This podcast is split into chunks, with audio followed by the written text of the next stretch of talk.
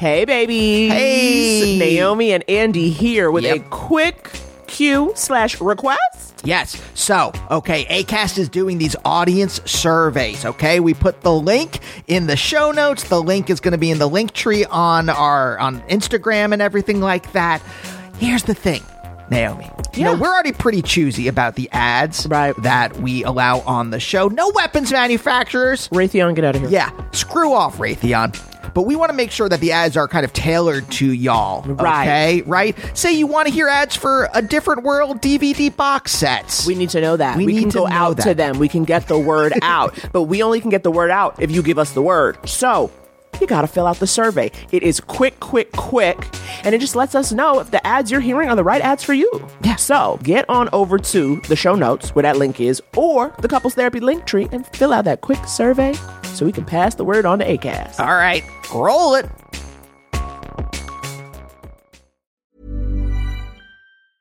Even when we're on a budget, we still deserve nice things. Quince is a place to scoop up stunning high-end goods for 50 to 80% less than similar brands. They have buttery soft cashmere sweaters starting at $50, luxurious Italian leather bags, and so much more. Plus, Quince only works with factories that use safe, ethical, and responsible manufacturing. Get the high-end goods you'll love without the high price tag with Quince. Go to quince.com slash style for free shipping and 365-day returns. One size fits all seems like a good idea for clothes until you try them on. Same goes for healthcare. That's why United Healthcare offers flexible, budget friendly coverage for medical, vision, dental, and more. Learn more at uh1.com. Open your hearts, loosen your butts. It's time for couples therapy. Yeah, this podcast is Andy and Naomi's, where they can both laugh and hang with all their homies, talking excellent vacationing with brunches and cuddling, to messy situationships and conscious and coupling, from Netflix hookups to single and with some Hulu, tech, sex, regrets, or feeling on your new jubu. They gon' talk about it, ah, yeah, you are invited, ah, needing therapy, I guarantee, baby, we got it. It's.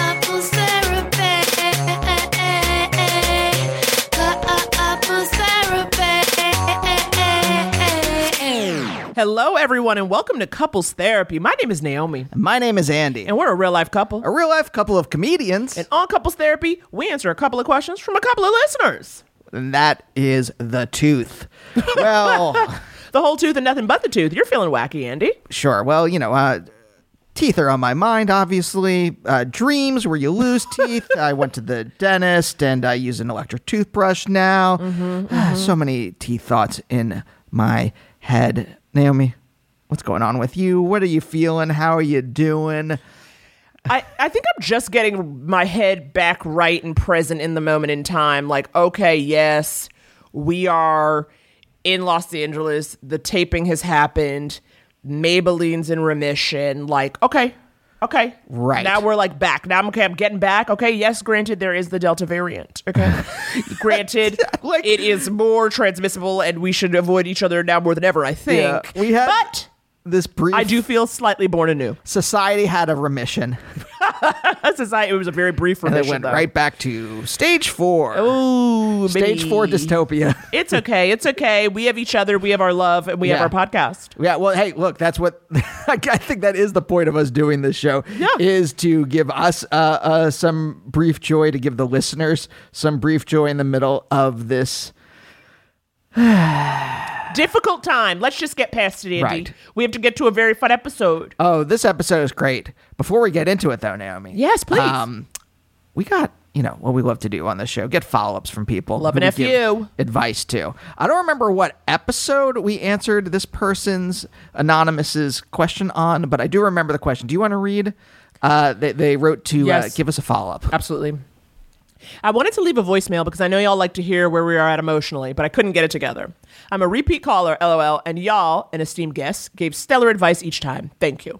To recap, I'm the one whose boyfriend was depressed, and along with having a full time job, I had to take care of most of the housework and cat duty. He admitted that he let me because he knew I would if things got past a certain point. We still haven't officially broken up, but we have talked about our relationship and saving slash preserving our friendship. I asked I asked what we were, and he said friends with benefits, though the benefits haven't been sexual. I digress. I leased a place after our couples therapist suggested we focus on ourselves and waited months to move in. And finally, I moved in a few weeks ago, and it has been great.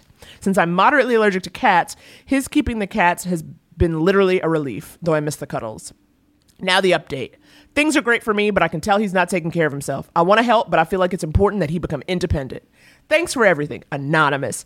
P.S. Naomi, I love the ice cream and coffee idea. My sister's family got me addicted to whipped cream while I dog sat for them. I think my next cup of coffee will have both. Here's a pic of my new view slash breakfast window. And there's a- from the new apartment. It's gorgeous, and there's whipped cream and some coffee. and you know, Oh, and it's in a Simpsons mug. Okay, so that's for you, Andy. That's Yeah. a nod to you. So I want to say thank you for this follow up. I am so proud of you and happy for you for finding a new place, finally moving in. And you are right, letting him be independent. Yeah. If he ain't taking care of himself, he gonna have to learn how to take care of himself. You coming up in there ain't gonna do him no favors in the long run. And also, I like that he said you were friends with benefits, but I sound like the benefits were to his ass. You cleaning up everything. The benefits were literally like when you're, you know, when you're at work and you're like, oh, what are the health, what are my Exactly. healthcare benefits? Right. He's It's like, I- that kind of thing. Right. He's like, I have four vacation days. These are the benefits of this relationship. So you did good, and I'm very happy for you. Yeah, relationships. I, no matter how many people, whether you're poly or monogamous or whatever you are, it's got to be everyone's got to be independent coming together. Yes, yes, yes, yes. Absolutely. What you know, you can't take care of somebody else if you can't take care of yourself. That's just a fact. Ooh.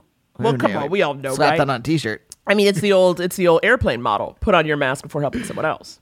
I keep uh, pitching t-shirt ideas. You love a t-shirt. No one ever bites. I mean, we still have so many Jubu t-shirts, okay, available for purchase. I'm hoping they really fly off the shelves Yeah, after my Netflix I think when your special lands, then people will be like, "Ooh, I want one of those." But I also, I posted when when uh, Mabel uh, when we got the news that Mabel was in remission. I posted a bunch of pictures of her, and um, Lauren Lapkus wrote, "Mabel is Lord!" exclamation mark! Exclamation mark! Exclamation mark! And I'm like, "What a great idea for a T-shirt!" Mabel's face. Yep. And it just says, "Mabel is Lord." Yes, I like the idea of Mabel's face, but then you sort of like dress her in robes, like religious robes. You know, Mabel is Lord, like- and then he does her two paws together as though she's in prayer. Uh, would anyone buy that T-shirt? Mabel is Lord. I don't know, but uh, anonymous. Uh, I'm so glad that uh, we helped in any small way. I'm That just we proud could. of anonymous. Yeah, yeah. Um, speaking of people we're proud of, I'm proud of how great our guest is. I know, especially because this, this person is an actual friend of ours. So it's like I'm proud that we have this friend. Today's guest is none other than writer, comedian, drag queen H. Alan Scott, also known as Sadie Pines, honey. H. Alan is one of the hosts of the podcast You're Making It Worse, along with Elliot Glazer and Brent Sullivan. Mm-hmm. Both Also, have been on the show before. also the subject and creator of the documentary Latter Day Jew, and hosted the long running Golden Girls podcast out on the Lanai. That was our first podcast we did in Los Angeles. Naomi. Do you That's how we that? knew we'd make it. Yeah. We were we were invited to guest in a podcast. There was a cat in the apartment, and we said, we can make it here. I was like, I'll do your Golden Girls podcast. I'll do your Empty Nest podcast. I'll do your. I can't remember what else was on Saturday nights when I was a kid, but those that was those were my big Saturday. Nights. I know. I remember watching Empty Nest, I, or maybe I feel like I very distinctly remember. Maybe I changed the channel whenever I saw the man walking on the beach, the opening credits of Empty Nest. and I was like, this is not for me anymore. But um, What was the guy's name? I don't remember. I want to say it's Edgar. It's not. it's not. but Naomi, before we get into the show, I want to say one thing. We did mention T-shirts before. If you ever want to get a T-shirt, we have many. We have the uh, "Got to Miss a Bitch" T-shirt. We got the uh, Couples got the- Therapy Quarantine Crew T-shirt. the logo. We got lots of them. If you go to uh, the link tree in the bio of Yep. either uh, Instagram or Twitter, you can get them. And Naomi, you do have a show coming up. You know, you, you've been not doing shows in the wake of after you know having to do stand up every night for two months to get ready for your special. But- but you do have a show coming up. Absolutely. Sunday, September 5th, I will be performing on Patton Oswalt's show at Largo here in Los Angeles. Largo does require proof of vaccination to enter. And it is going to be a very fun show. So come through. You can go to largola.com, largo-la.com. Also, Andy, the name of the man, the actual character. Richard Mulligan. I know Richard, Mulligan, but the character was Dr. Harry Weston. Dr. Harry Weston, And he had two adult daughters. two adult daughters. Harry Weston, adult daughters. Two adult daughters. How's that for a t-shirt? That should be a title of a show. Two adult daughters. Hey, save that gold for when you're pitching, Naomi. All right, let's get to H. Alan. Roll it.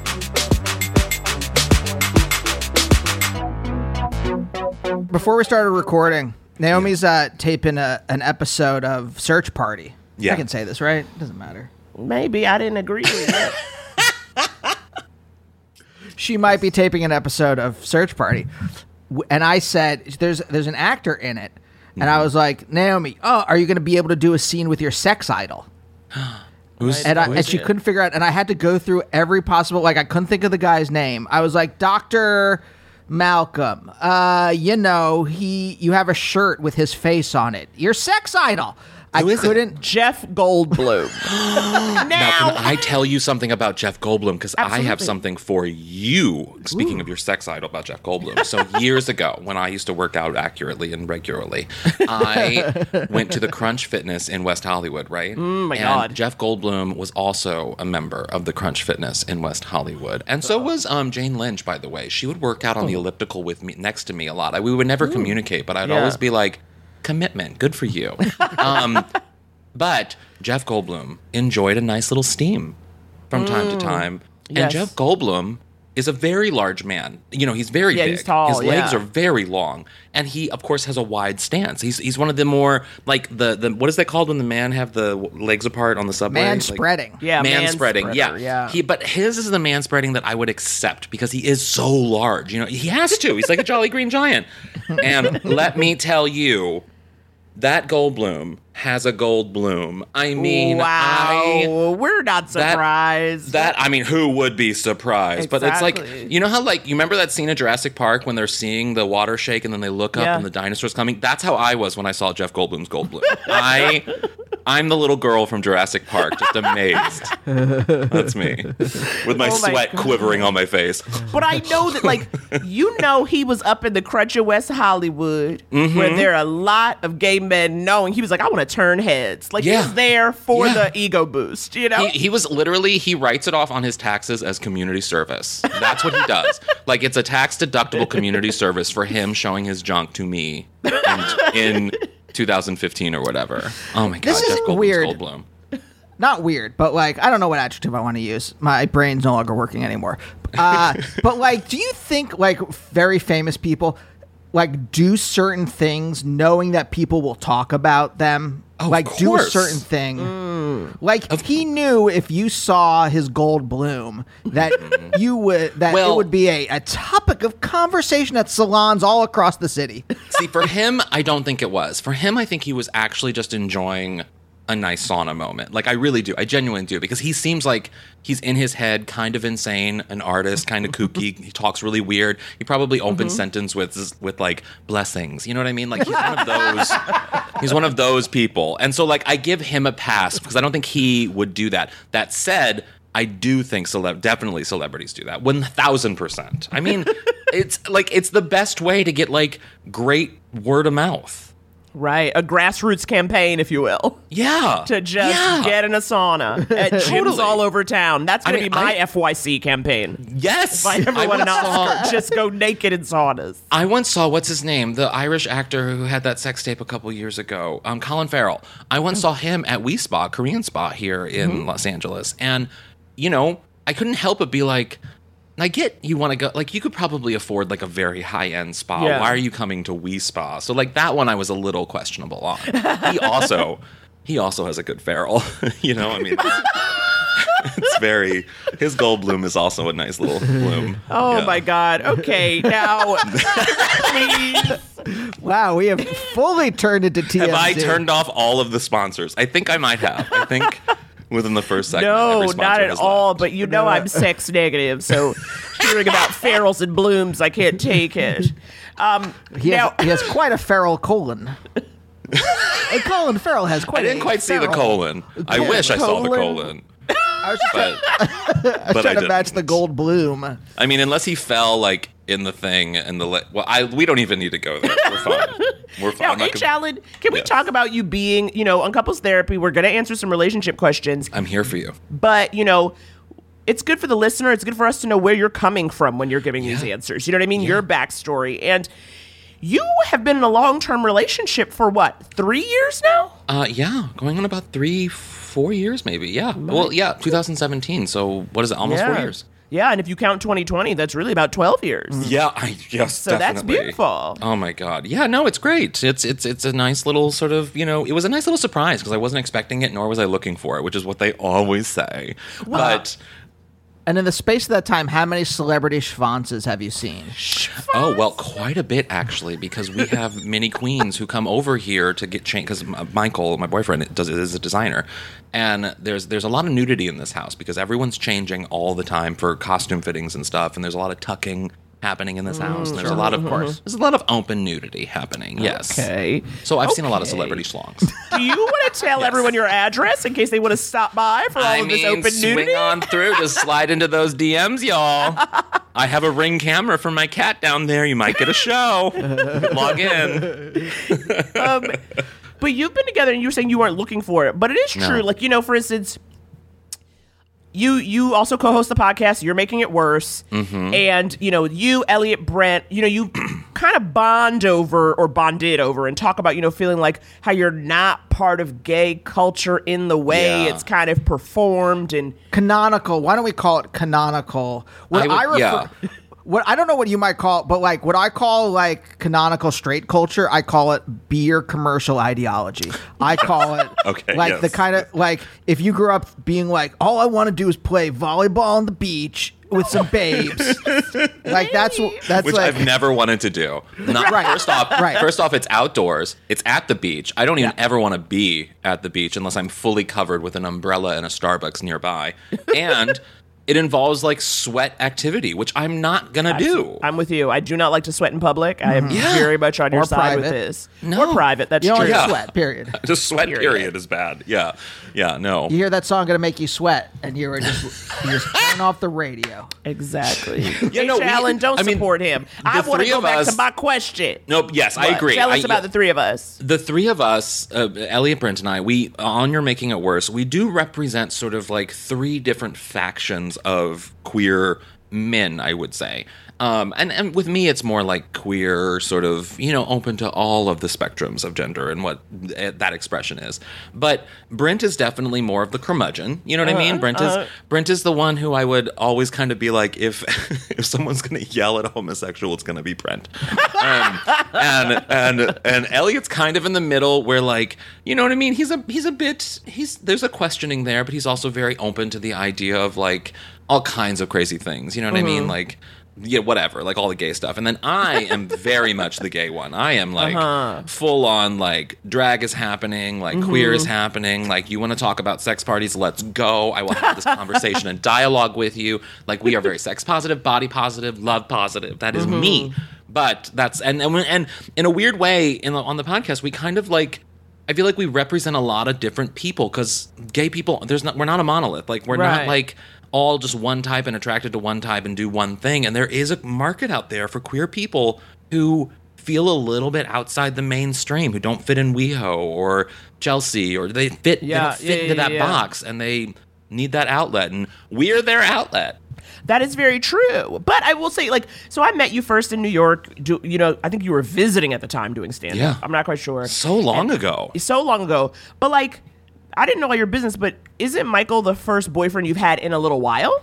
Had it been a little while? I mean, I had, I was always kind of prone to not care about relationships because I was always very much like, I will live that Diane Keaton life. You know what I mean? And, like adopt a child at like 50. Like that would be my life. I just assumed. Because I mean, I, I, I, I, the idea of like cohabitating with someone was very sort of just like, I need space. I need mm. My own thing. I need to watch my own shit. I don't want anyone else telling me what to do. And I also know best. Like I do know best. So I it, it was never in sort of it wasn't like I was not wanting to have a relationship. I just it just I didn't I didn't it wasn't part of my life. You know what I mean? it didn't I just matter. to Like, of- it wasn't like you Yeah. were like, I'm missing something. No. I wasn't. I didn't feel like I was missing Yeah. anything. And then, uh, you know, Michael was different. Like it was. It just. It was unexpected and different, and it Mm-hmm.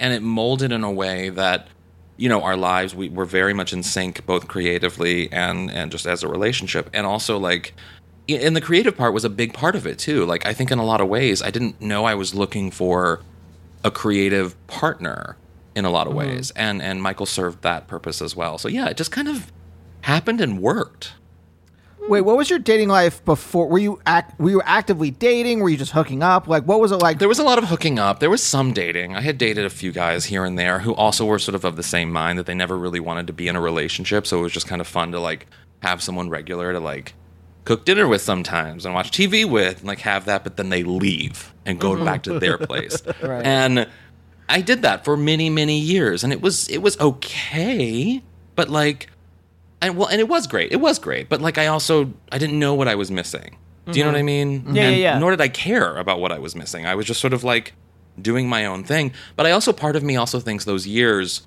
especially in my like early 30s, those those those first few years were like I was kind of bouncing around. I didn't really know what I wanted or what I was doing, both professionally and personally. And I just kind of figured out who I was over those years, or really tried to work to figure out. And I think meeting Michael was a part of that process. Yes. Yeah. Yes. Now hold on a second. Just uh as a parenthesis, sex parties.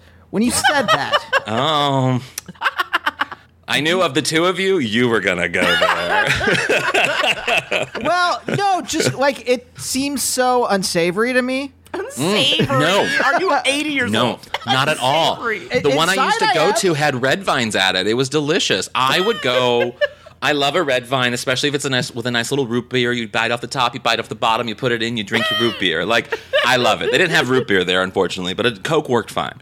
And it like and it, was it was such a strange little moment where it was like this organized sex party where you go into this place where they're having it and everyone's basically wearing like sometimes nothing or like harnesses or whatever the gay people wear. I don't know. I didn't wear any of that because I was more like a again, I'm Diane Keaton, so I came in with layers.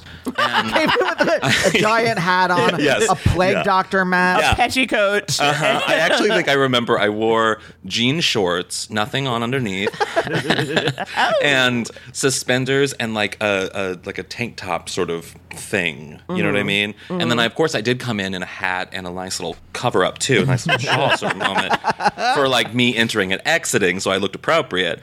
But yeah, that's what that's what I wore, and even that what I was wearing, even though I was. You know, basically, kind of almost like summertime naked or whatever. Yeah. Um, I was still more clothed than literally everybody there. Yeah. Uh, but yeah, they had red vines at it, and you would go from room to room, and people would be doing things, and I would be snacking on red vines, enjoying the moment. You know, it was like a nice little museum trip. I mean, I didn't ask to be prurient. I, I it's just more like I, I want to know the What is reality prurient? of uh, What is prurient? lascivious. Okay, go ahead. I'm not afraid to say when I don't know a word. Okay? No, I'm the same girl. I'm the I same. am just yes. like, you want to give us a twenty dollar word? You have to tell me the five dollar version. You want to give us a high education word? I'm gonna need. I'm gonna need a backstory. I, I, I Yes. didn't mean to ask about it just to just to be like titillated. Yeah, yeah, yeah, like, yeah, yeah. No. I'm, I just want like the reality of this kind. Of, it's so foreign from like what my life is like. It's very I, foreign I to I think straight people. Yeah, I can't not be curious about what the reality is because the only thing I, I'll ever see is like on a TV show, someone goes into a room and everyone's wearing a mask or something like Yeah, that. very eyes wide shut. Yeah, Yeah. where's Or the- Nicole? or that episode of Doom Patrol where like she thought she was having a housewarming and then it was a sex party. Yes, Yeah. that was very upsetting to No, me. I mean the one I just went that to, her. Or the one I used to go to was very um, organized, and it was Hmm. like out of space, and like a lot of people would go. But I also went to like some house party ones too, and those Is are a it- little bit less formal. There's box wine there, you know what I mean? like it's like less less Are there- organized. Is there like a vetting process? Is it yeah, like I you know often what I didn't mean? cut the vetting process. I would say there were times I was I was invited and then uninvited. I will say there is one party that I was invited to and then uninvited to from a very accomplished comedy television writer and who who may have or may not have made shows for you know women who are desperate and maybe married Oh. Yeah, and um and, and and have a have live on a lane you know Yeah, yeah, and um and so yeah i was uninvited to that one because i didn't pass i guess the pretty test Oh Um, my Jesus. you never know, but you know. You know what I Yeah, mean? yeah, like you never know, but you know. and so, so yeah. So there are definitely some that I was uninvited to. Um, but Yeah, and you, you just there, there is sometimes a, a, a, a you have to pass a certain test of whatever. I don't. I never. I never ran the party, so I was never you know the person giving the test, if you will. Um, but but yeah, they definitely, and that's kind of gross part of it. But Yeah, that's not the vetting I thought. I thought like STD test, and you're telling me it's just No. vetting from hotness. No, no, or like no. S- or like make sure you're not like a creep. Well, there's you probably know? like a scale. It's like h- hot, like they weigh the hotness against how many STDs.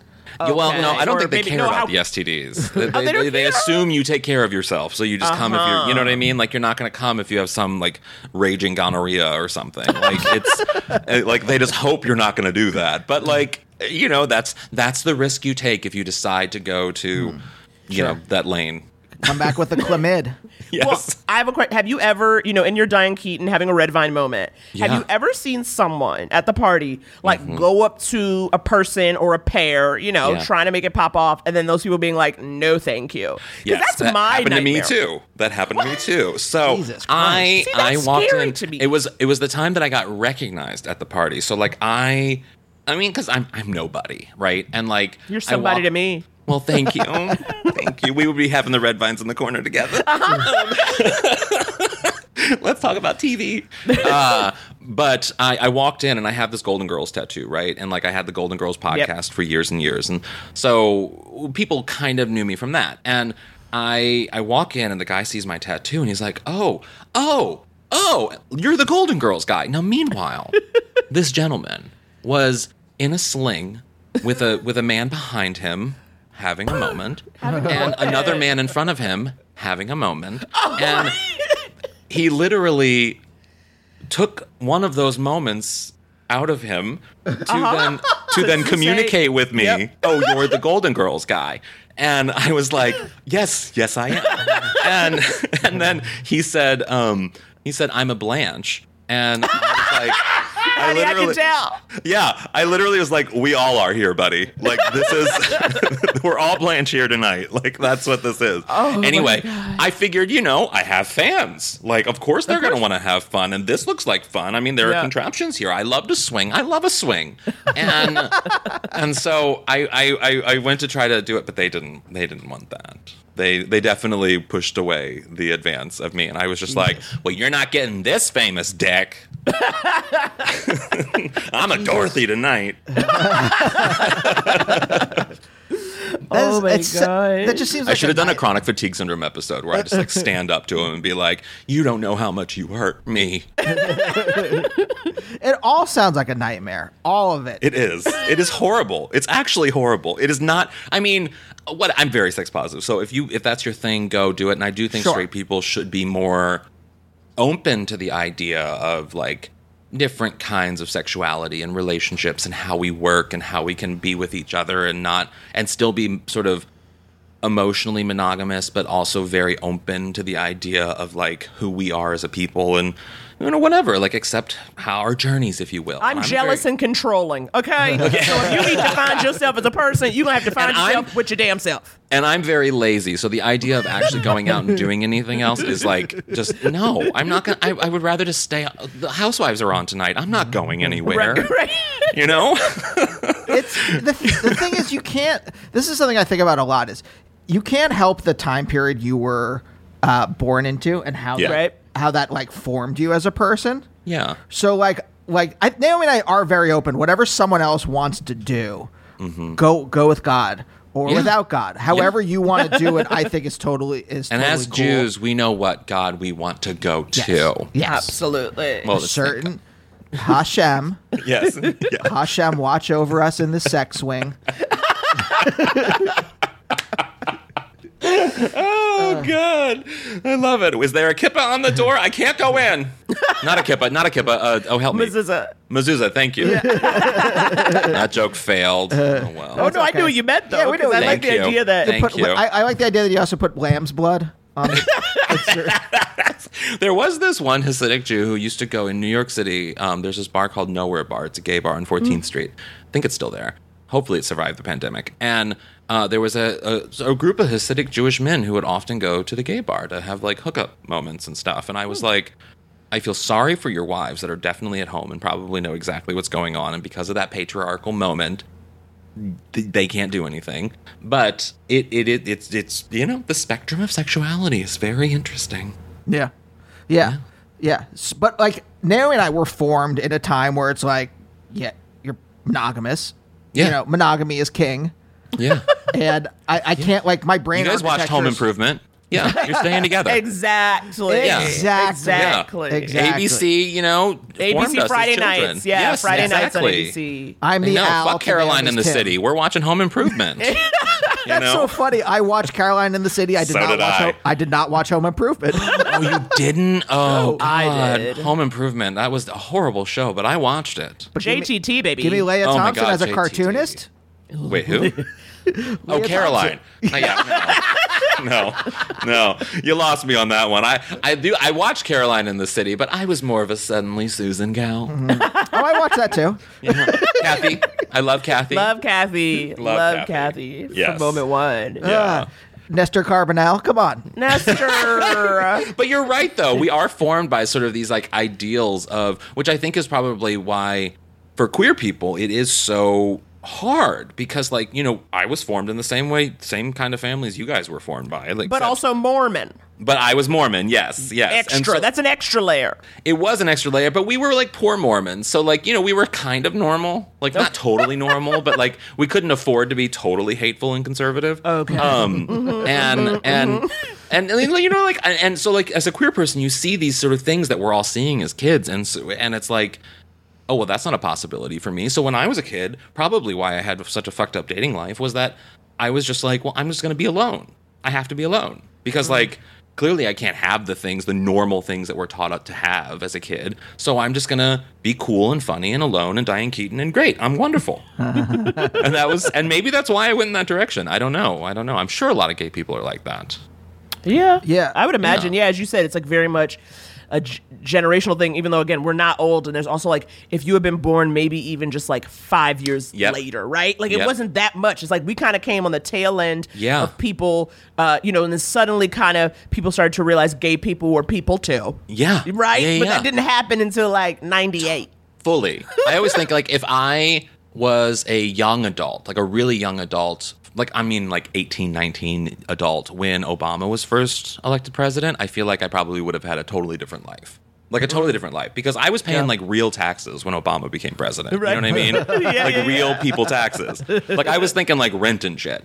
And if I was a bit younger and that generation over the span of a very just short few years had marriage equality, had the trans rights movements, had so many different things, gender identity coming into play, that the different ideas of relationships and spectrums of, of gender and all these different things, like they've had so much that that they've become adults into that they're like they're mm-hmm. looking at relationships in a completely different way.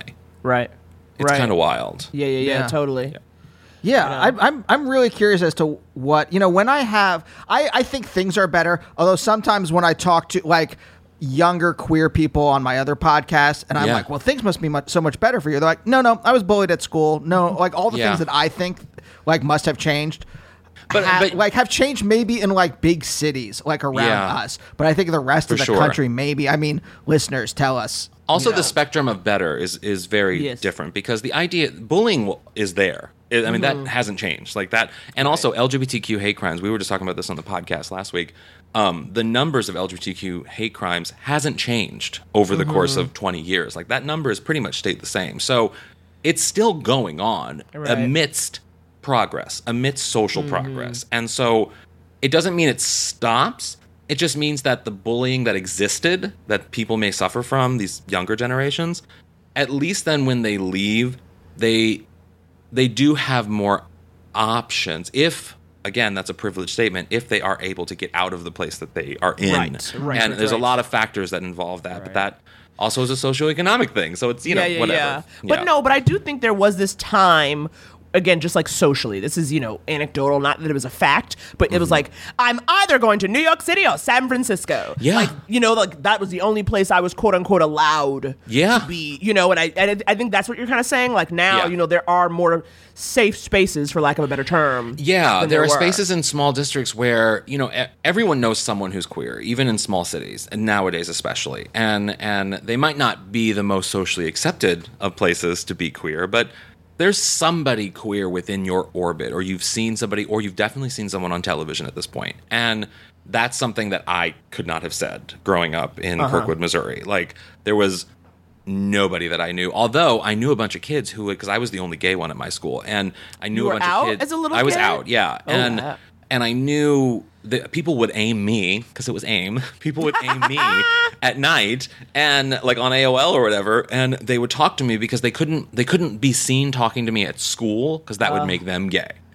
So then, Wow, wow, wow, wow. and it was this whole juxtaposition of at school i'm this funny weirdo queer kid who you know i was overachiever and i like was in plays and got elected to stuff and i was like the funny guy so like i was quote unquote popular but never invited to things and then the queer kids who probably would have benefited from being friends with me because they could at least had a safe circle and you know people maybe whatever like it was a nice Yeah.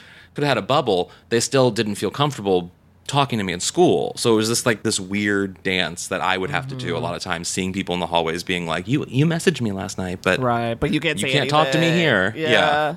Yeah. Yeah. Oh, that's so.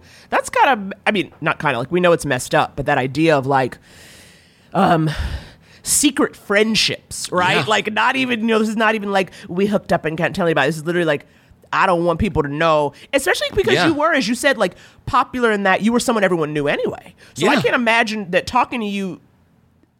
I don't know. I just like. I, just I don't can't know. imagine, I mean- he's you're already like running for stuff. You're in the plays. You, like, Yeah. you, Naomi, you have to, you have to like spend at least one day in a suburban high school. I would love to. You know, I'm obsessed Mm. Yeah. with it. You have Oh. to. I would you love have to, to see see what's how i would love to give you a fucking, tour of my high school repressed everything is, and how Yeah. just like, you know, if you don't fit into one of these certain cliques that were that were around, Mm-hmm. it was like even though I think I went to one where like it was like a little permeable.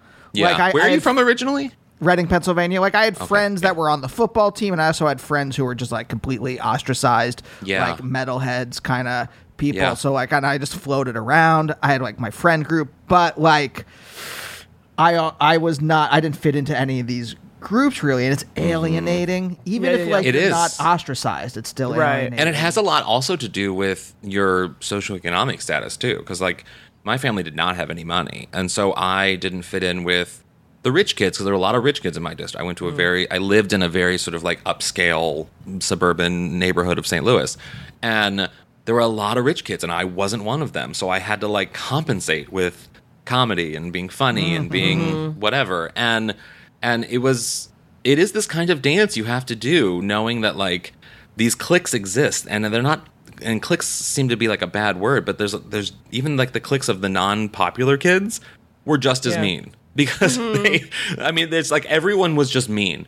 And and and here i am floating and i was this arrogant piece of shit just being like well i'm just biding my time until i can get out of here because you guys are losers and i am definitely better. So i am going to get out of this place as soon as possible. And that's exactly what i did So, So- you knew. That's. I love that you knew. I wish I had confidence. in Oh, girl, I knew when I was watching Oprah and the, like, like, er, I was a little kid coming home from school watching Oprah, and I immediately was like, I get this, which means I'm cool.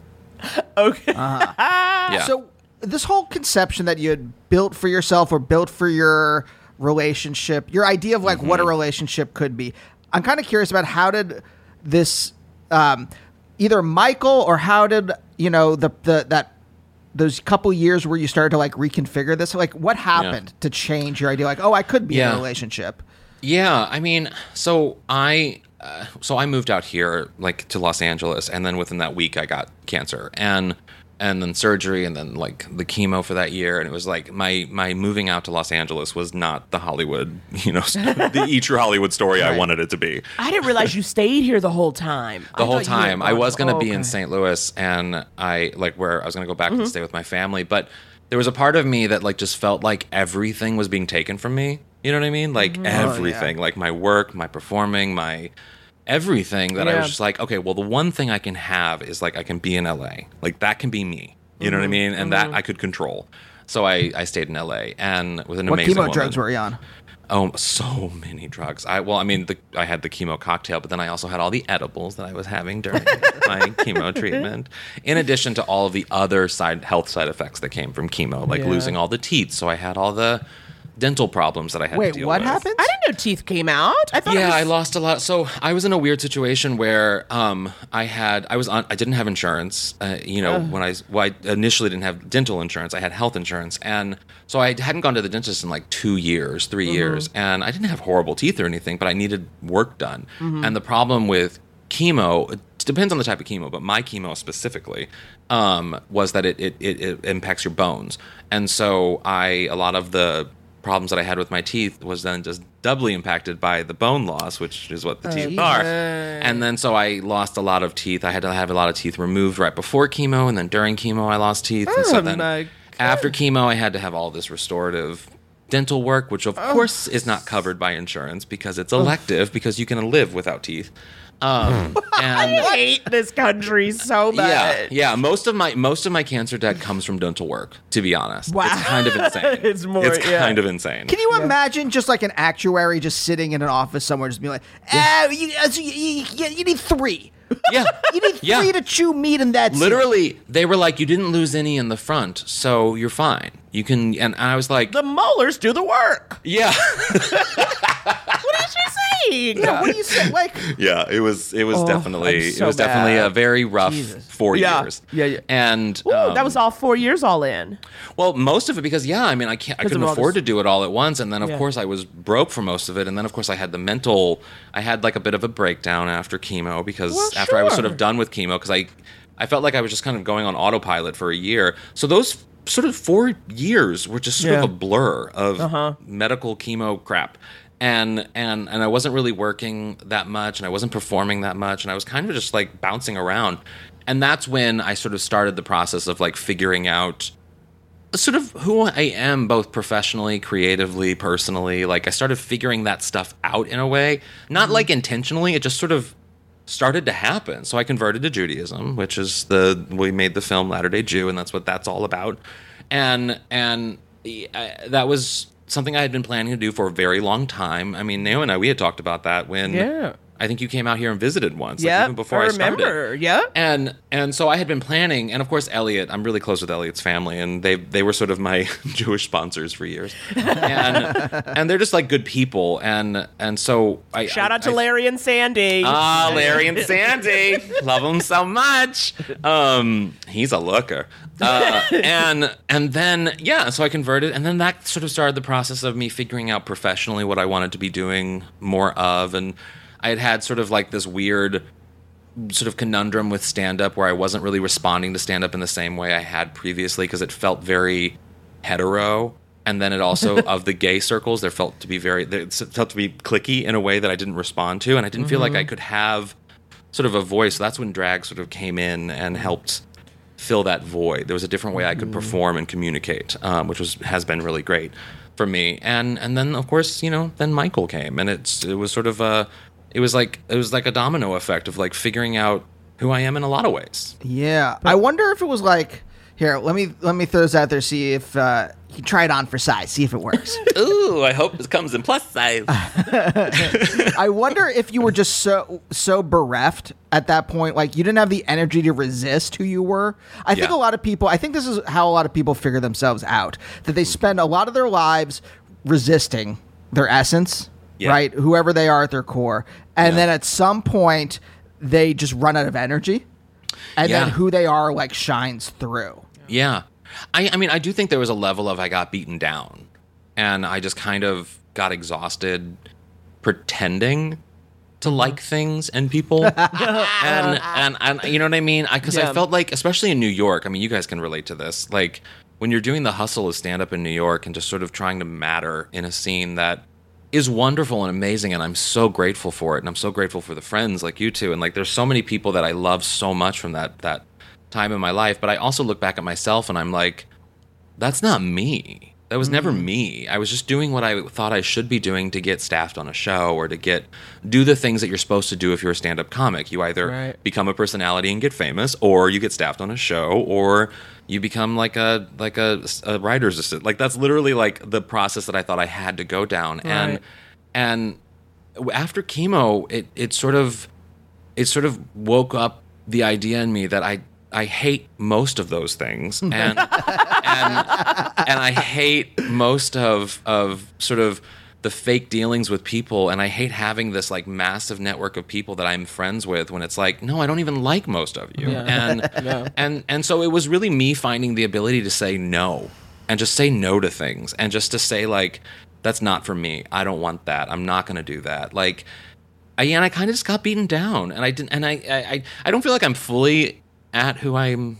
I don't think I'll ever be fully at who I'm supposed to be, but like I do feel like I know myself a hell of a lot better now, and I'm a lot more mm. comfortable with myself now than I was. I was desperately trying to stay skinny. I mean, so many different crazy things Yeah. that I was doing to try to like exist in the way that everyone else was looking like they were existing. Yeah. You know, Yeah. it sucked Oh yeah. Oh hell yeah. And I can't I, no, and that's why having people like you know you when you guys got together, even like you you you have that mo. I remember like talking to you guys when you guys first got together, and like oh that we were young. yeah, when you find sort of that person who you can kind of just like stop thinking of the other things.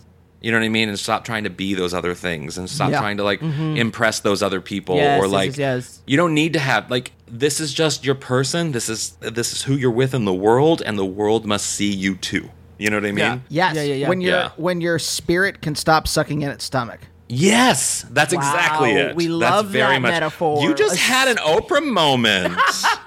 wow. Uh, oh my god. I got uh, one per quarter.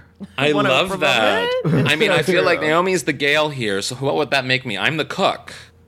The cook. Yeah, if you had an Oprah moment, you, you obviously have Right. to be the Gayle because you're in the same room. Of course, yeah, so yeah. like The then- segment, the co- the so- celebrity chef. Uh, Yeah, the so lab I'm, chef I'm, of I'm the who's that fitness coach who helped her run a marathon in, in under four hours? Who was that guy? I forget You know, his I don't know. If on Oprah, yeah, he was. exercising, I'm not yeah. paying attention. He's still with her. He's still with her too. By the way, isn't that I'd still be with Oprah too. Nobody's leaving Oprah. Once you get in, you stay in. you. stay in, You know what I'm saying? right, Stedman? Um, this actually seems like a nice place to take a break. And when Ooh, we come yes. back, we're going to answer your advice questions. I love that part.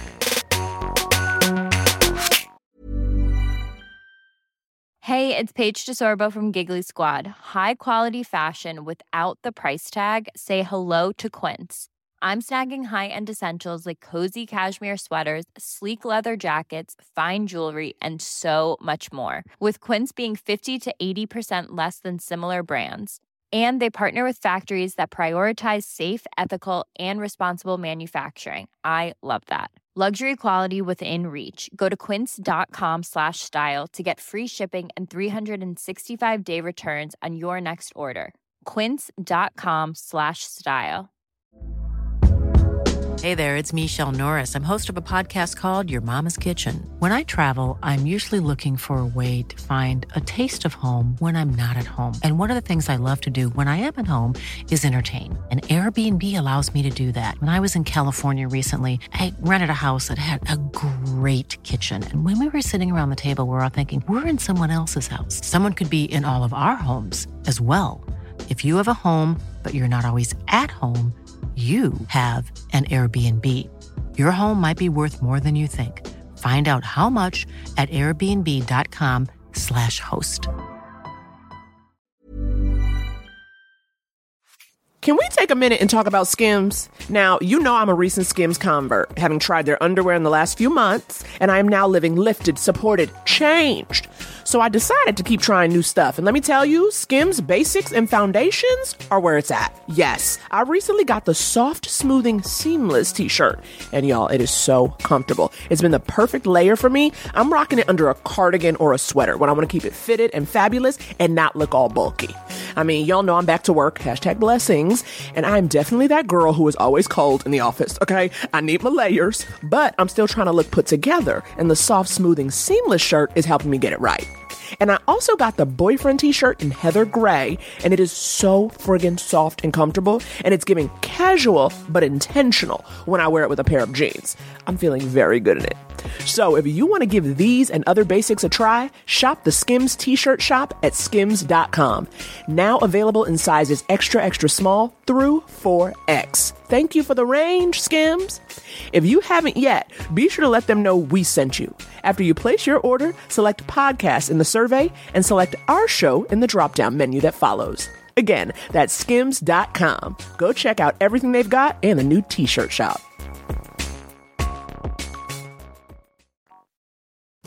Hey y'all, wanted to pop in real quick and let you know that if you like what you hear and you want to support the show, there are a couple different ways. Most of our support comes from our wonderful Patreon community. For $5 a month, you get two bonus episodes of just us, mostly spilling the tea, mm-hmm. and occasionally searching for crazy bread in Los Angeles. Plus, lots of other bonus content. We love our page pals, and we couldn't do this without you. And if you want to join, go to patreon.com slash couples therapy pod. We also have merch, which includes Gotta Miss a Bitch and Jubu t shirts, Yeah. which you can find in the link tree in our Twitter or Insta bios. And for absolutely zero dollars, you can rate and review the show on Apple. Five stars, please. It'll only take 10 seconds and it helps us tremendously. Okay, that's it. We love you deeply. Now back to the show. And we're back with H. Alan Scott, Henny, ready to handle your scandal so you won't be an American vandal. I'm just gonna see how far I, can take it. I loved it. love it. So- this is actually my favorite part, guys. All right, we get questions from all over the world by Gmail, Twitter DM, Instagram DM, but of course, we love your voicemails the most. Naomi, what is that number? Do you Three. remember? I think I remember. 323-524-7839. You gotta keep your messages to under three minutes, honey. Because you will get cut off right at the juiciest part if you don't keep it right and tight. There is someone, I just got one today where they had to call three times, and even on the third time they got cut off and then DM'd us and was like, hey, I think I got cut off. Here's just the actual question. So wait, Wow. three and it wasn't even a question? Nine minutes? They couldn't get a question in? well, no, no, no. They didn't like, it wasn't like continuous. They just started over each time. Oh, oh, oh. oh. I thought it was like keep No, no, going, no. keep No, no, no. going. Wow. Have you ever broken up with someone over the voicemail? That that's when you need an extension of more than three minutes. That sounds like a Sex in the City episode. Save it for the reboot, everyone. All right. and just like that. Exactly. this is a voicemail. I saved this one just for you, H. Alan. All right, here we go. Hey, Naomi and Andy. Huge fan here. Love what you guys do. You give me life every time I listen to you guys. Um, my is Xander. I recently moved from the big city of Cleveland to a small town in Kansas.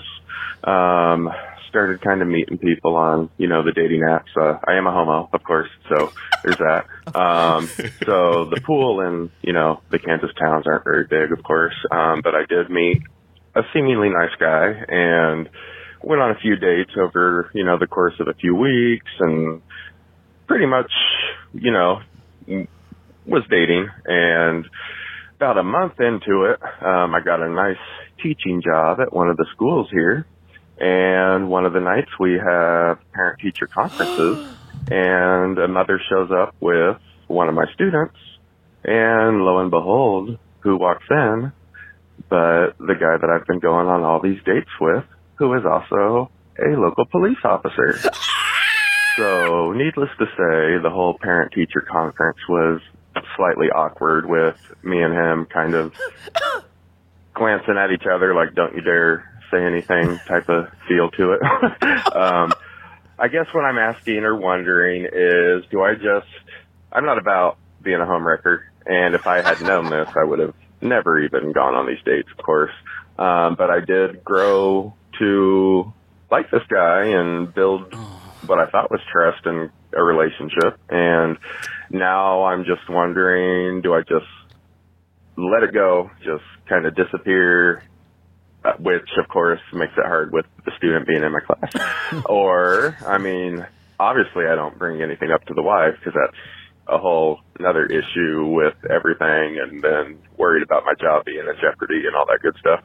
Um, any advice, any tips, um, if I'm just being stupid and I need to cut this off ASAP. Please just give me that hard truth. Um, thank you guys so much for everything. Love you guys. Um, keep doing what you're doing. Thanks. Bye. Okay, this was my favorite Lifetime movie. Okay, that I- entire Oh thing. my god. Oh my god, Xander, I need you to s- I- give the same voicemail to my other podcast because I'm obsessed with you. Is it Xander? Xander's his name, I thought right? you said Xander, yeah. I thought I said Xander too. Yeah. Oh my god. Well, okay. Oh, should I start? Can I start? Yes. Yes. Okay. please. I the, yeah, I fully agree. You, first off, I want him to like write this down in like an email so that we can turn it into a pitch and like sell it to Lifetime. like this needs to be So something. good. Um, the first thing that I have to say is good for you for like moving, have, being brave enough to move into a small town and like be a teacher and like do those things and have have a teacher who is queer in a city that in a small I don't know what city you're in, but in a small city because that is like so fucking commendable, so needed. We need different marginalized sort of different types of people different different races different sexuality different genders of, of people teaching in small communities because there is going to be a queer kid there or maybe a police officer who is going to need that representation in that community. So that is like he's doing the lord's work and i commend him um, so much for that. Um, that said oh my god this sucks. Like this sucks. First off screenshot every single dick Yes. pic screenshot every single text message. Make sure you have everything you need because, as Wendy Williams says, you always got to keep an eye out for the killer. And th- I'm not saying that he's a killer, but I'm saying that you need to have some backup He is a evidence. cop, honey. if- he if- can. yes. Yes, he can. He can plant evidence on your house, Yes. in your car. Next thing you know, you Save going away all. for a murder you didn't commit. Save it not all. just Keep- look, hey, Save it all. Look, if we're if we're going this down this path, not just save it all, print it out, put it in an envelope, and give Mm-hmm. Yes. it to a lawyer. Yeah. and say, Put it in- if you don't hear from me or if I die, open this up. yes. Yes. Very a time to kill. Yes, call the and you also ha- also have to check in with the lawyer once a week, or that. Or the It lawyer goes has to, to the put press. Yes, it goes. To the, or you put the lawyer has to put it online. Oh you my have to call God. every Friday at two p.m. with a code word.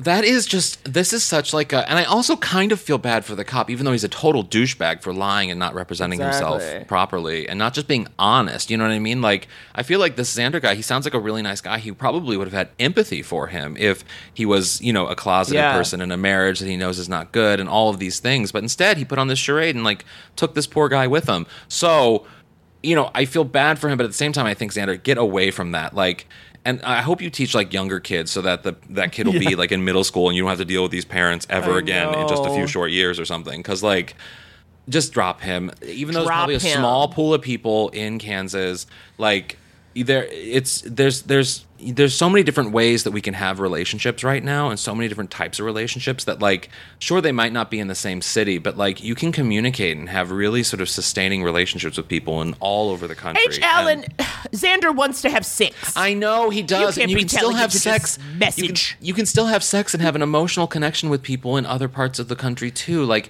it does. What I'm saying is like it doesn't necessarily have to be a one body, one person in your bedroom all the time. Like if you live in a small area that there is a lack of availability for that, you have to think creatively sometimes in order to mentally sustain. You know what I mean? Okay, yes, I do know what you mean. I also wonder this too when you're saying going on the apps, and you t- and and I wonder if this happens. Like, can you post on an app like looking for friends, or is that Yeah. like not? Because the part of me is like, I think maybe instead of finding hookups first, maybe meet some people, and they could Mm-hmm. Lead you to more guys Oh guys. yeah, Yeah. Find a community. yeah. If you get with a group, and then you start to meet, and like, I mean, you know, off- so- go ahead. the looking for friends often is means just hookups. Like that's the code word. Is just like Okay. that's usually what it means. That way you can tell they're not looking for a relationship. That said, that is a way, and I have many friends that I found through the apps over the years that I'm still very friends with today. That that they just became really good friends. That it started Mm-hmm. out with sex, which is very much the gay hello, and then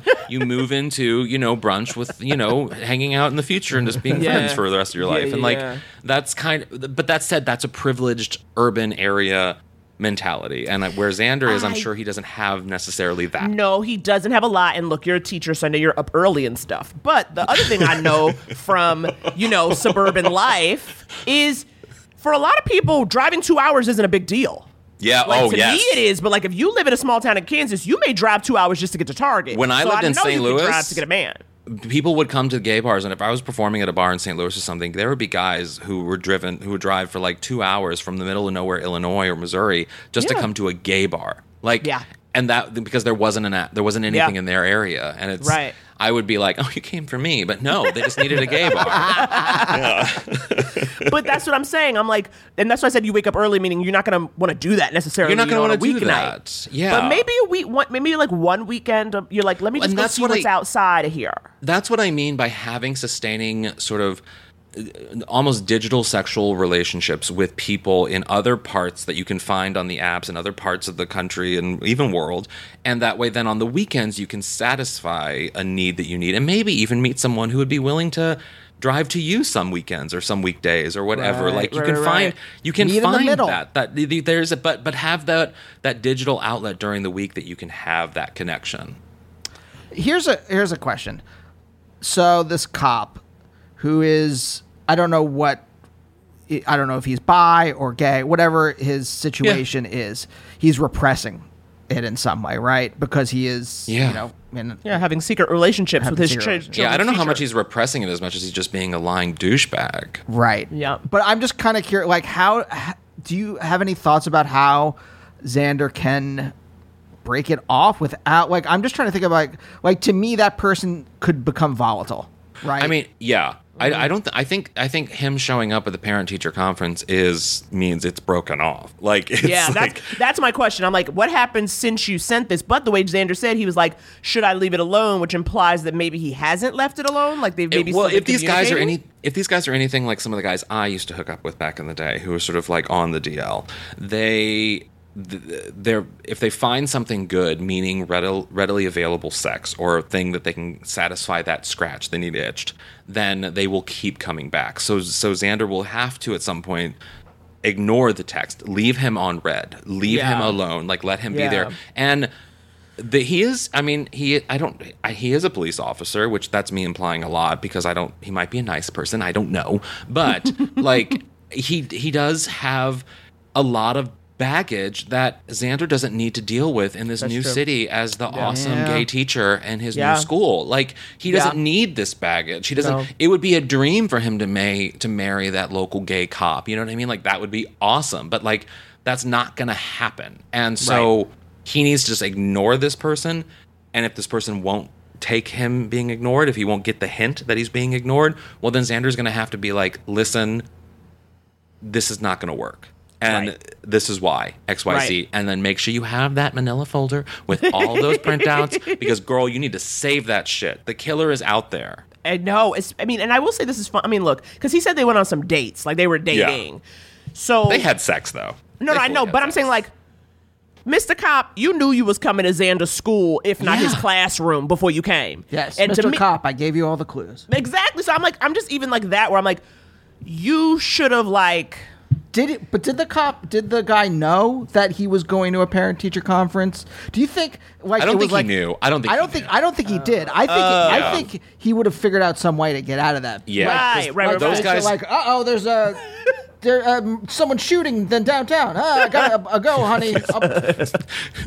Those guys are i don't think he knew at all because Yeah. those guys are the ones who want to protect their secret at Yeah. all fucking costs and we know cops love secrets and they so like there's no way he's gonna walk into that just for fun unless he Yeah, gets yeah, off yeah. on the humiliation which there are people who get off on that shit now I doubt with his kid and wife there, but you would Yeah. also think you would. Maybe Also, he's a sub now. I know it's not that, but I mean, like, don't bring your child up in here. This your child just trying to do some math, and Yeah. you up in here bringing him into your sexual games. i wonder what the kid's like not. i feel sorry for the kid i feel sorry for the wife too to be honest but I think that, yeah, I would assume, as you said from the beginning, like you assume it is over because I can't imagine why him, would he want him, that? yeah, especially like. As, as you said too, Xander, like you know, you teach his kid, so it's like He's a liability. Xander is a liability for this guy's livelihood. So like And he's a liability for Xander because if Yeah. Xander does one thing this guy doesn't like, or the guy feels like Yep. Mm-hmm. his his secrets are threatened, he could say, you know, this maybe the town doesn't know Xander's gay. Who knows, right? Or like the school, like who knows? I, well, I think Xander's out. I mean, we heard Oh. the voice. Xander's out. Xander is a homo. Xander, you are out and you are proud, and I love it. And I love it. And you should DM me, and I will say, I love you. Thank you for what you are doing. You're not getting nudes. But I Mm-hmm. I I think Xander is totally out, and that's why he's awesome. This is the world I'm creating for Xander, right? Yeah, yeah, we he's love like To. Wong Foo coming to the, like the small town and whatever, and he's like, I'm going to teach the children here what they need taught, and he goes in, and he is just this out representation of like what this future can be for some of these kids who might feel alone in a moment. And Xander is that teacher. Even if that kid can't say anything to Xander, Xander is the representation. So I think Xander should just stand there, teach that class, give those kids hope, and tell that police officer, you don't want to come near this because guess what? This is a pride parade here. We are out and we are proud. That's what I think. Oh my god. Yeah. We love right. you, Xander. Please keep us up to date. We Yeah. do love, I want to know more. I want to We know lo- hey, everything, look, Xander. There's something we love on this show, and it's called a follow up. We do. Feel free. Any like DM, voicemail again. We want to know. H. Alan, you got time for one more? T- time. I have all of the time in the world. Do you, have think I leave my house? No. Do you have another 10 minutes? All right. Uh, this is another voicemail I thought uh, would be good. It's about stand up, so I, I thought you guys might be into it. All right, here we go. Hey, Andy and Naomi. This is LD, pronounced she, her.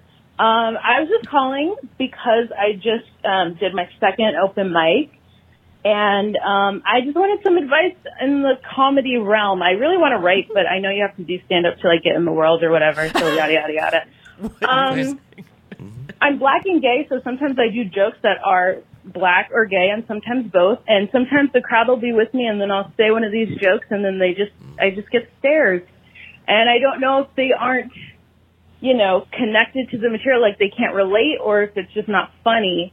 Um, I did improv for a few years, so I'm used to people not laughing or getting stares or anything like that. It's just I don't know if I can work on the joke or if, you know, I don't get any feedback.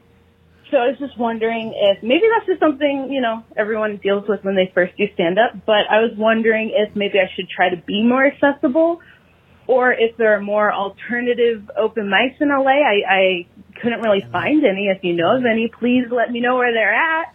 Um, that could be fun.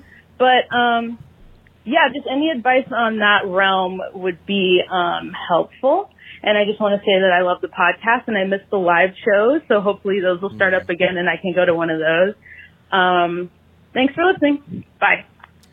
Okay, this is not a relationship question, but you're very lucky, LD, that you got in under the wire because this is, you know, this podcast is not for stand up advice. I've said that's not fair. I have said before on the show we've opened it up to any kind of advice. So Well, and also you are kind of you're you're kind of like stand up is very much a relationship based thing. You're married mm. to it. Like it is what you do. You know what I mean?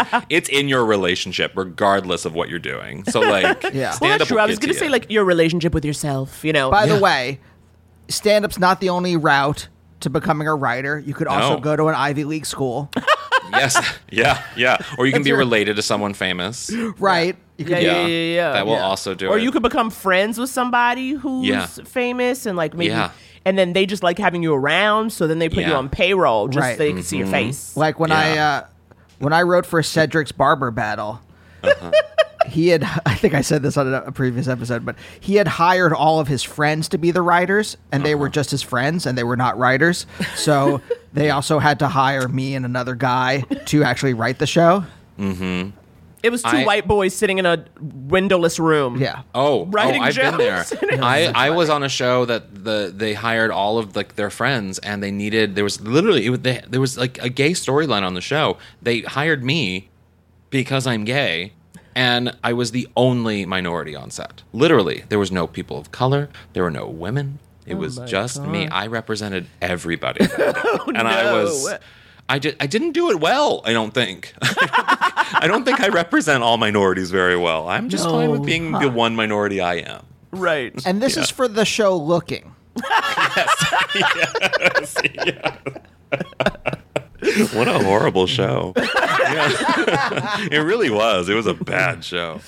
Yeah. Yeah. Um, oh, what was her name? I forget her name. I'm sorry. i think she's LD. i think she said ld right Yeah. LD. and so i think like this idea though of when you get into black stuff or gay stuff you're not getting a response and so you're kind of like well is it the joke or is it the like content or, or the subject matter i mean or I is it the think subject every matter?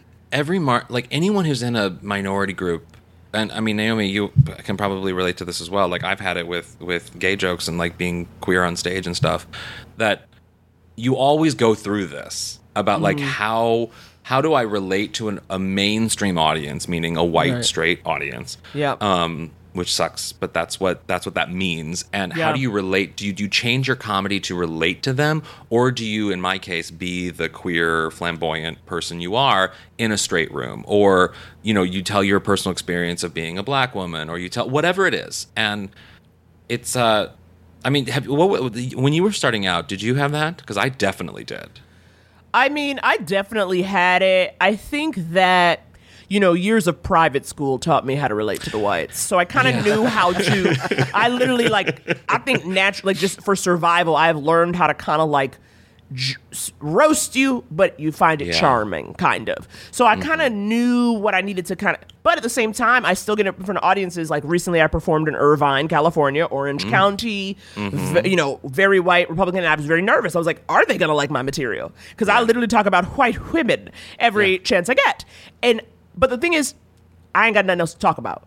There's no backup act. So you got if you're on board or you're not. And I've certainly Yeah. had moments where, you know, 10 minutes has felt like 30. You know what I mean? Or 30 minutes has felt like a lifetime because they're not giving it to me. Yeah. But the only way you're going to know if it's the joke itself is by doing it over and over and over. Mm-hmm. And, you know, I don't know open mics. Um, but there are definitely websites that have them listed. But it's like there are rooms like when you like. Oh, There are are rooms. I don't know open and mics So many either, but there young, like Yeah. queer kids doing stand up nowadays. Yeah. Where it's like you can find rooms where you're not the only one. And do I mean do what I did when I moved to New York? When I was in New York starting, I moved from Chicago to New York, and I I too had done the horrible, horrible experience of doing improv in Chicago, and and and then moving to New York and realizing that improv sucks, and and and and I knew I wanted to be alone on stage doing jokes, and I went to every single show I could. I was not performing. I just went mm-hmm. and I wrote down literally in a fucking notepad. I wrote down every performer's name and then I went and I followed them on Twitter or Facebook or whatever it was, just so that maybe I could message them and be like, "Oh, what are the rooms? What are the places I can go?" Comics that I responded to, gay comics, Right, right, female yeah, yeah. comics, like you know what I mean. Like I, I would, I the ones that I thought like I would get along with. Which I mean, no offense, Andy, but I would never contact a straight white guy. I would never, I never slid into their DMs ever. It was always gay or women. That was like what I would do. Um, and and and and try to create this sort of almost digital community for myself so I knew sort of the scene a little bit better and knew of the alt rooms that I could go to to maybe try to perform. But I know for me, I really struggled because I never did well in gay rooms, like queer gay bar mm-hmm. stuff, because I think I didn't ever treat being gay as special. It was always just sort of like who I am and part of my identity. And so I didn't have to quote unquote come out at the top of every set. You know what I mean? Like, and I feel like a lot of gay comics who sort of take that sort of minstrel show and they do that sort of, I mean, that uh, is offensive, but like it is sort of what I feel that, that, that they do that in that sort of like they have to come out at the top of their set so that everything else that follows has to be this sort of gay, it gets better moment or whatever. And I never really responded to that. That wasn't me. I'm just, I am just me. And I'm on stage as a personality telling you my slice of life in the way that it is. And I know that a lot of straight people aren't going to get it, but they might find it amusing and funny and different. And I might remind them of some gay person that they know. And that's, and I, I sort of took a Nathan Lane approach in the birdcage where it was just sort of like, I can't be who I'm not. And so mm-hmm. I have to just exist in the way that I feel I am and hope that, like, okay, you know, maybe someone will relate to it. Or if they don't laugh, well, then fuck it. There'll be another show where someone laughs. I'm not going to be pressed about it, you know? Right. Well, what, will- what makes her different is amazing. Well, but I will say this too, though. For some, you know, you call it minstrelsy, but I do feel like there has been a shift in comedy where you know we're sort of praising more personal comics, right? Yes, And yeah. people who you know very much present their identity, and their Yep. identity is sort of the crux of the act. You know, kind Yeah. of. So I do see people where it's like you say who you are in parks. It's almost like it's not a game, but sort of the it, that's going to be the theme of this piece. Yeah. Is whatever Yeah. part of me, you know, as you said, what makes you different? The leitmotif. The Yeah. motif. The motif. Exactly. I think I mean I think it's important and I, I I never think you should try to, you know, mainstream your stuff just be if you don't unless you want to. Unless I mean honestly, like, there's nothing wrong with being mainstream either. If you want to do comedy that like if you want to do Ellen DeGeneres comedy from the 80s and like do basic shit that every single person in the world can just sort of laugh to, you know, then fine. That's great. Yeah, That'll cash your your thing. checks. Yeah, look, cash I, your checks. I grew up on Rosie O'Donnell and Ellen. Yeah. I grew up. Well, they hosted an, a VH1 stand-up show mhm. that I would watch religiously. Yeah. Sunday, Yeah. I think Sunday afternoons or Saturday afternoons. Uh, Rosie was so good. stand-up? Rosie Yeah. was so good when she wasn't when she didn't have the talk. I mean, I loved her when she had the talk show. I adore Rosie O'Donnell, but Mm. her stand up from the late '80s, early '90s, oh, that was good. yeah, I haven't seen yeah. it.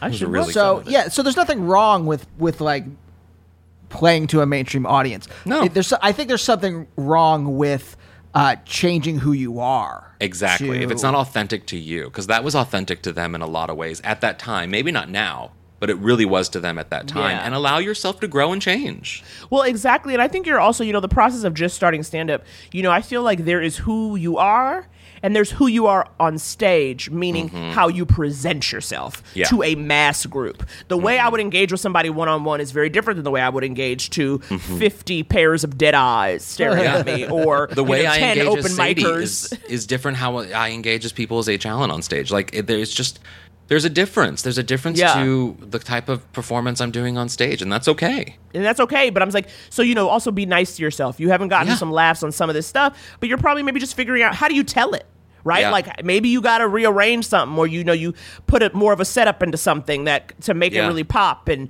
you know that kind of thing. You know, Mm-hmm. and you'll know. Look, you'll know. You know, if you're in front of an audience of like a, fu- a bunch of white dudes, which you know, Yeah. if that's your open mic experience, I really hope not. But you know, if that's your audience, you might need more of a setup than if you were in front of a bunch Yeah. of women or a bunch of Yeah. a, a bunch of black people. And that's like, and that's something I have had to do too. Like I know I have jokes, but then I know when I'm in an, in front of an audience. Usually for me, it's like an older crowd Yeah. where I have to like, okay, I gotta set this up, or I gotta go a little slower, or I mm-hmm. gotta like try to engage them more. Like, tell me about yourself to then get to mm-hmm. what I really want to do. But those Yeah. are the things you figure out. Do you do that way. with crowd work? I always do it with I don't really work. do much crowd work. No. because it's it's not their time; it's my time. Yeah. and so I, it's oh, like oh, I- see, I love that though. I love the ability to sort of like talk with someone and then find that one thing that like what just what she did, what uh, what she did in her question. Where I mean, how funny is it that she set up her journey of starting stand up because she realized that she's used to people not laughing in improv. Like it was it was like the funniest little line. I think she needs to turn that into a joke because that is so funny to me. And when you communicate with someone do, doing crowd work and they give you that nugget, like Mhm. You can riff on that on so many levels. It's I don't so have much fun. I don't have your riff gift. I don't have a gift for riff. a gift for riff. I wish. I wish. But there, I think there is like when you become kind of assured in yourself Mm-hmm. and in your identity. I think there is something more powerful about being that on stage Yeah. and bringing people in Uh-huh. as opposed to like your Seinfelds. Yeah. Who like I mean obviously like Seinfeld's act is so kind of um uh Basic. what's the word I'm looking for? I was gonna say hegemonic. Like he created. He like really like That's he- a twenty dollar word too, though. a basic. A basic. but no, because it's not like what you were saying, Naomi. Like you, you know, you, it's your time, not their time. But it also is kind of like you're not there to necessarily like make them like you. You're there to do what you do, which is like perform and. You can't control necessarily how they react to you. You can just mm-hmm. only do you. And if you're doing you and you do it over time where you figure out sort of how you do you best, they will laugh. They will mm-hmm. laugh. That Right, is just right. that's Yeah. that it will come. Yeah, yeah, yeah. Right, that's what I was trying to say. Like when you Yeah. figure when you have that confidence in that in yourself, Exactly. then they like then that might be the a lot of stand up. I mean, tell me if I'm wrong, guys. But a lot of it's confidence. I mean, obviously it's like It's all- you know, it's like a lot of it's you know confidence. put the Mostly funny part last. Like, like I, I know well, the then you and then of you it, but, kind of like, get to a point where like you ki- I mean even just with Mia Sadie like you go out there and because I have all of those years of training in New York and I have all those years of sort of just like doing my own thing, I feel like now even at my mediocre, I'm still going to get a laugh. Like Uh-huh. I'm still I'm still going to be passable. No one's going to go home and be like, "Oh, she bombed." Like, you know what I mean? Like I'm not going to have that because I have that foundation of I know who I am on stage. I know how Right. to deliver on stage. And if I'm not having a great day, I'm going to deliver in a really basic way and you're not going to you're not going to remember a lot about me, but you're also not going to talk very bad about me. Right, And that right. is a professional comedian. Oh my god, that's so true. Yeah. Also, go back in time and somehow become the child of a famous person. Yes. That will help you dearly. But that's not the only requirement, but it will help you dearly. It can be the only. Re- anyway, um, so we want to stay positive. LD, you got this. Keep trying. I Keep love searching LD. out mics and find. You know, if there are any other. Have you? Do you have any other friends who are into stand up? Maybe you guys can make it like a thing you do together. Like we want to go to a mic together. What and- city did LD say they were in? I think LA. Here. Oh, yeah, yeah, yeah. And also, so many mics closed down because of the pandemic. So, like, Yeah. the world is your oyster. Start your own fucking mic. That's true. You know what I mean? You know somebody with a backyard? You get have a mic. Have a mic. You only need 12 people. We've performed for less. Oh, too real. Uh, Yeah. I've performed on a laundromat once for like four people. yeah, that feels right.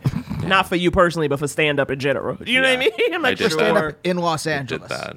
Yeah. No, No, that was, that in New York, That right? Yeah, there used to be a laundry room show. Yeah.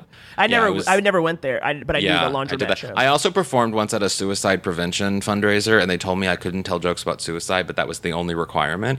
And I showed up at the fundraiser, and like nobody was there. And of course, the first joke that came to mind was, "Where is everybody?" I guess, I guess we know. And, and Jesus. and I mean, because like no one was in the room. I know that's horrible. I'm sorry. Um, but I didn't get paid for that show. Uh, H. Alan. Yeah. this was Can I a just say, so what much a fun. delight. damn Oh, you got- delight. I Damn love both delight. of you so much. I have to say this right now. Both of you are like salt of the earth. And when when when you guys moved to Los Angeles, it was just such like a because Michelle Buteau and Heiss had left when you guys kind of moved, and it was this sort of like. You know, you guys are friend family. You're you're people. You're, you're the touchstones of people that I know from a different life that are here now, and it's mm-hmm. like a nice little. And it was so mm-hmm. sad when Michelle. I was so sad when Michelle left because you know she's such a good friend, and it was, it was sort of this like it makes me emotional, but it's nice to have that sort of friend family in the Yes, world. that family. You know, yes, that you can turn to when you need things, or you can not, and it's fine. It's just, it's, it's just nice, you know. You let me address when I needed. I did, yes, I did. I hope you looked show. amazing right before the pandemic. never- I think, right? Yes, I still have it because I Keep it. It's it in a yours. It's yours. It's yours. It's Oh, all it's- yours. we have to give you back the sundress. No, no. I, No, want, I want you to wear it, and I want you to like wear it on Halloween or something. I, I Andy's what not I one for learned at dressing. game show is that I cannot pull it off. He's, he doesn't have the he doesn't have the swag. I he do does not not. have He doesn't know how to serve. He does You're not know probably how to like serve. me in heels. I don't have that swag. I gotta wear chunky. Oh, okay, you guys. Hope you like this episode, and we'll see you next week. Bye.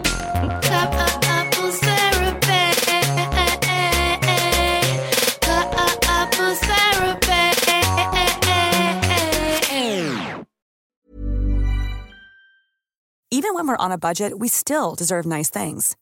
Quince is a place to scoop up stunning high-end goods for 50 to 80% less than similar brands. They have buttery soft cashmere sweaters starting at $50, luxurious Italian leather bags, and so much more.